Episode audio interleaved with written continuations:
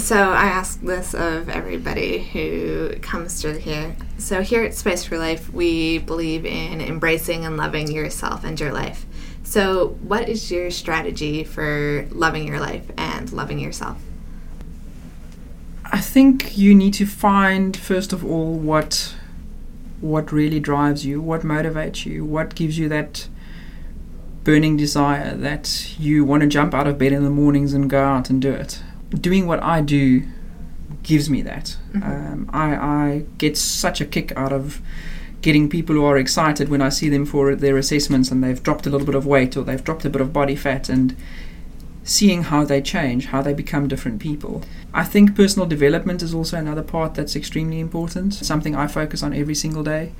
You should do some sort of form of personal development reading, because you always need to be looking at ways of improving yourself and becoming becoming a better person, because the more you grow, um, the more you're able to to make a change in other people and, and to impact other people. And oftentimes people say, but I'm one person, what difference can I make?